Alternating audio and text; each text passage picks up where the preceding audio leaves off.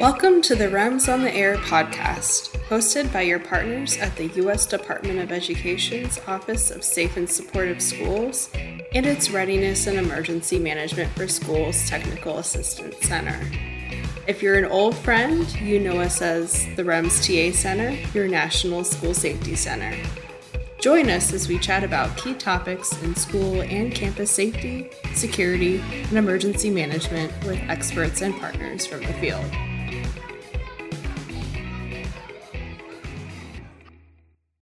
Hello and welcome back. We are excited to host another REMS on the Air podcast. My name is Janelle Williams, Project Director for the REMS TA Center, also known as the Readiness and Emergency Management for Schools Technical Assistance Center. Today, I will be having a conversation with Guy Bliesner of the Idaho School Safety and Security Program within Idaho's Office of the State Board of Education. In collaboration with his partners, Guy has supported various efforts to enhance the quality of assessments conducted in schools throughout their state. Assessments are such an important part of the planning process. They will be used to not only develop the initial plan, but also to inform updates and revisions to the plan on an ongoing basis. There are various types of assessments to consider in the context of emergency preparedness planning, including capacity assessment, culture and climate assessments, behavioral threat assessments, and site assessments. Guy has experience supporting each of those assessment types, and we are so lucky to have him here to share some of the key lessons learned so excited to have Guy Bliesner here today for our REMS on the Air podcast episode. Guy, can you tell me a little bit about yourself and your role within the Idaho School Safety and Security Program?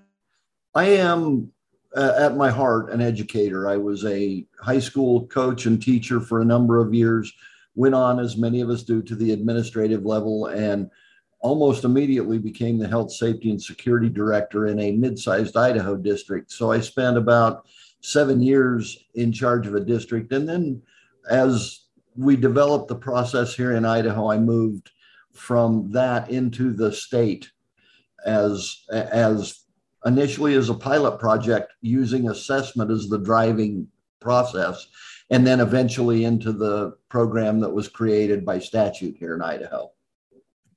Awesome. And can you talk a little bit about how the program supports local education agencies with increasing their preparedness capacity?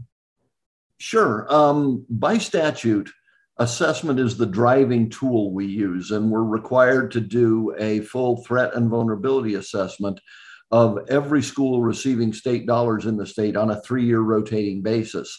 But that is the start of the process, not the end. Once that assessment is done, we then work on an ongoing consulting basis with our local school districts and school boards to address the identified vulnerabilities.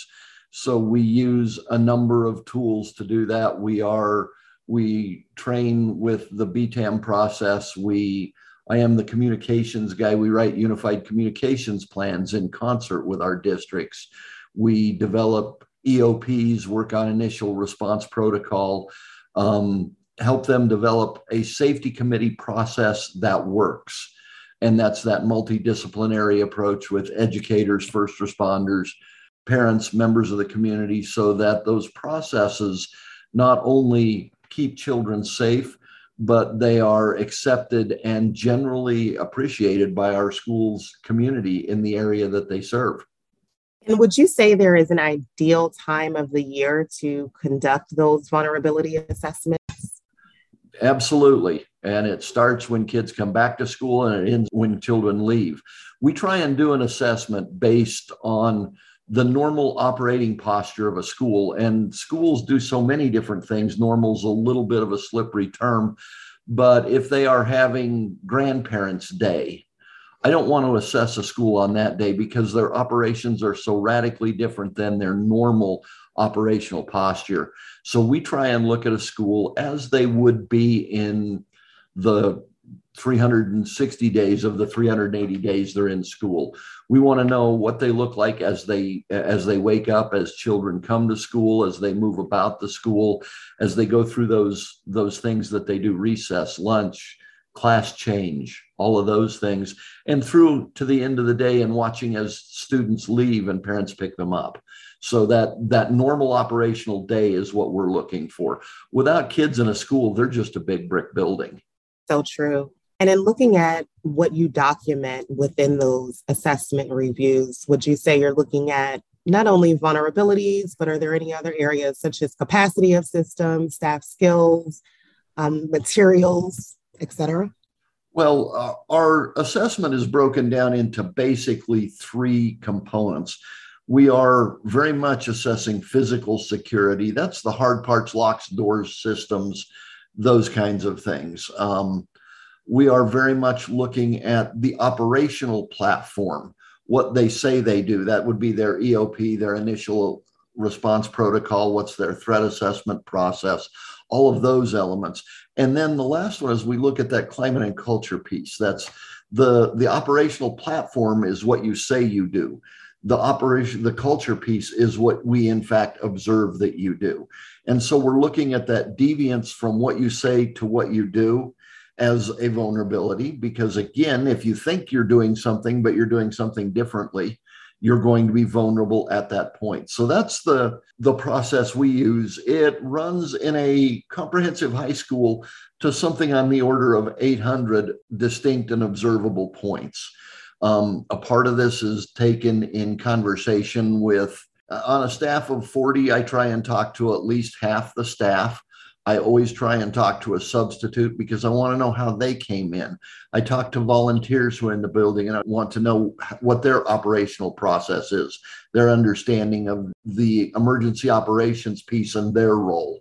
Um, I talk to those student support folks, counselors, nurses, psychs, speech, all of those folks who are also associated with that school but may not always be in residence there. So we want to know what that whole school community looks like and understands and how they can respond. First of all, how they're expected to respond, and second, how they can really respond based on their understanding, training, and background. So it's very much that kind of an approach. We're exceptionally holistic in the way we look at this. And you answered one of the questions that I was going to pose during your um, your response and that was kind of looking at who you engage during the assessment process administrators staff um, you know as well as it sounds like potentially students and anyone who um, plays a role in supporting some aspect of the before during and after phases of an incident. Absolutely. And in some cases we will uh, I, you'll engage children at, at, at a level and students and ask them questions. But very much of what we do is uh, I, I, try and be as innocuous as possible and simply listen to the conversations, see what they see how they interact with one another, watch supervision and and I'm, you know, we gauge supervision by look for the number of uninterdicted naughtinesses we see. If I see a child do something that's inappropriate and a student supervisor talks to that child, fixes the problem, that's not an issue for me. It means we're doing what we're supposed to do. If I see those things going on and they're not addressed by staff, that becomes an issue for me. So again, it's it's very observational in the way they operate because very often what people think they do and what you observe they do are somewhat at odds with one another. And I'm sure that training supports that as well. Absolutely, we will. We will have those discussions. What kind of training have you had on this issue? What kind of training have you had on um, reporting students who deviate from baseline behaviors? We ask a lot of questions about how the that information moves because again, the the communications piece is a critical element in not only emergency operations, but in all operations. If you do not have good communication, if the information doesn't go from the people who have it to the people who need it, you lose command and control.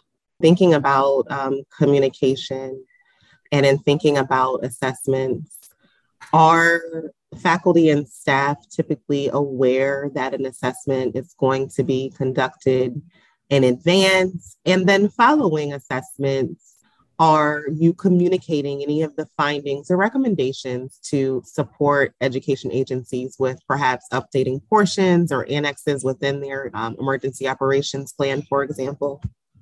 Absolutely. Um, we start by notifying the superintendent that we will be in their in their district over a given period of time.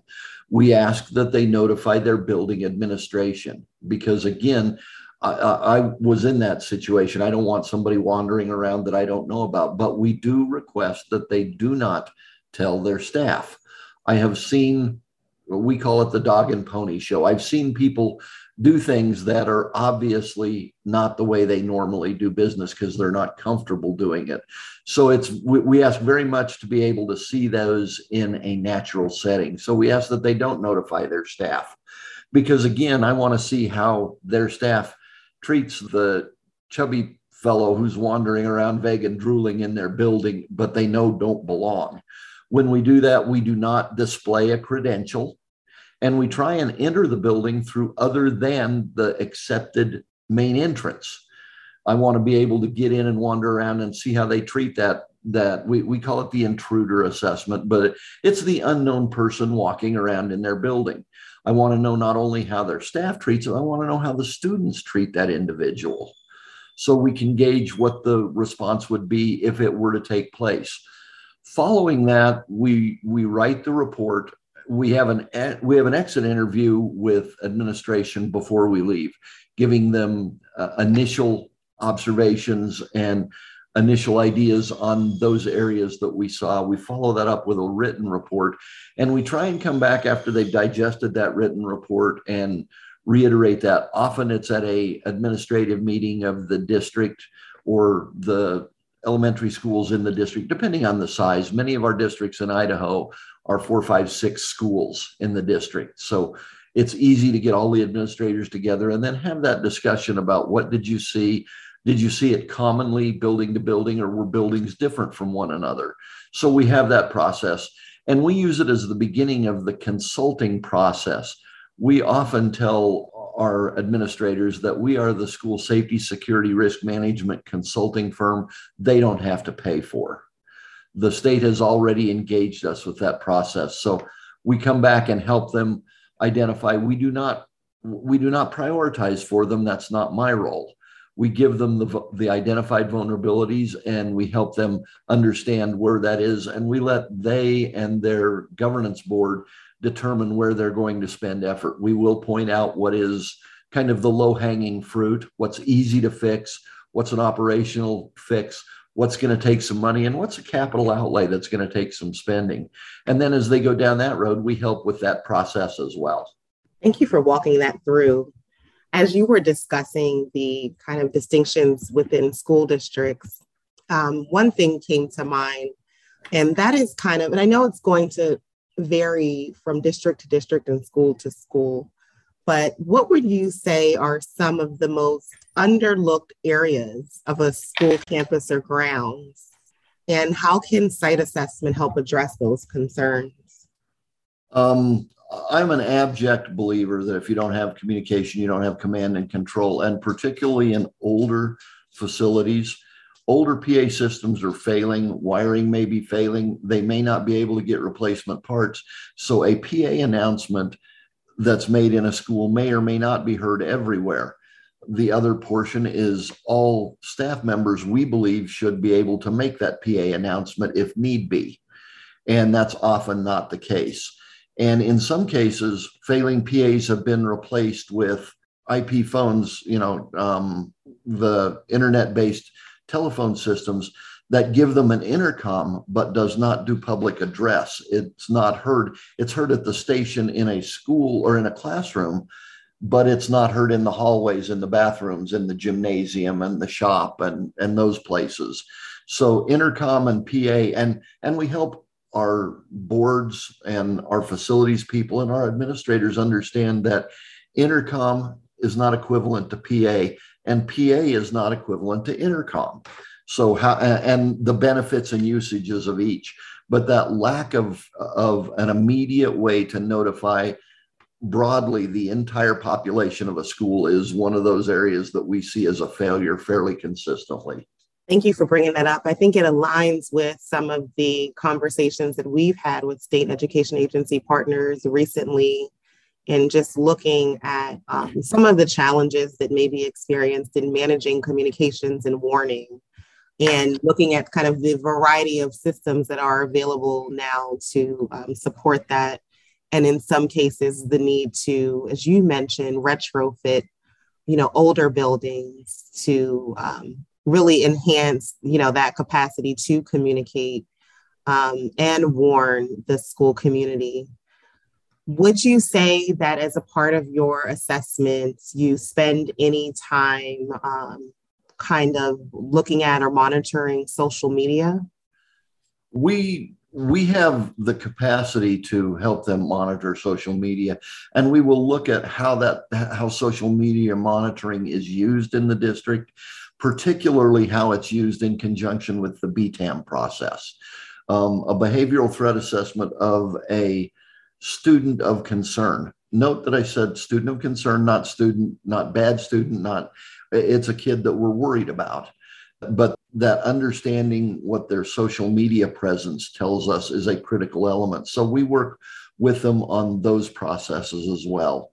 I do want to go back to one other thing on the communications piece, however, Janelle. I tend towards being a belt and suspenders kind of a guy. If you decide that you're going to deploy a communications emergency notification app on cell phone, that's a good thing. It doesn't replace PA. It can enhance PA, but it doesn't replace that public address system. Because if I'm the gym, uh, if I'm in the gym class and we're all out on the football field running, chances are nobody has their, well, the kids, some of the kids may have their cell phone. Chances are the coach doesn't. So, the, you know, what I'm, what I'm looking for is multiple layers of redundancy in that communications piece. Very good point. And one additional thing that I was thinking about in the context of communications and in particular behavioral threat assessments, which you just mentioned, is some concerns um, that may be had about information sharing. And how are you you know managing or, or kind of um, mitigating any concerns around information sharing either with local law enforcement you know or you know between your program and the education agency staff within the school etc well uh, you know we have we have both hipaa and ferpa concerns in this but that that multidisciplinary group looking at these elements and making structured professional judgment of that group based on what they know is a critical element. And that only develops as you develop the team and the team works together and begins to trust one another, and that everyone on the team understands the confidentiality and the, the confidential nature of what they're doing. So we provide that that training and, you know, there are times that FERPA will be used as a we can't share that because of FERPA. FERPA allows for those, those necessary um, sharing of information when there is potential, uh, serious potential for injury. You don't just say a kid's going to be maybe bumped and that's an issue, but, and that's very much on the educator's side. So that comes with understanding both HIPAA and FERPA restrictions when they when they apply and when they may not, and what they apply to. So we do training on that as we do the training for behavioral threat assessment. The one thing I will note that BTAM as a process generally doesn't fail once the kid is once the person of concern is in the process we've identified them and we're doing with it where it often fails is the intake component. And that's a communications piece. We see deviance from baseline behavior at a classroom level. How does that information move and who gets it so that it can be looked at in the aggregate? A student, particularly a secondary student, may be in as many as seven classes in a day. They've got seven different teachers seeing them.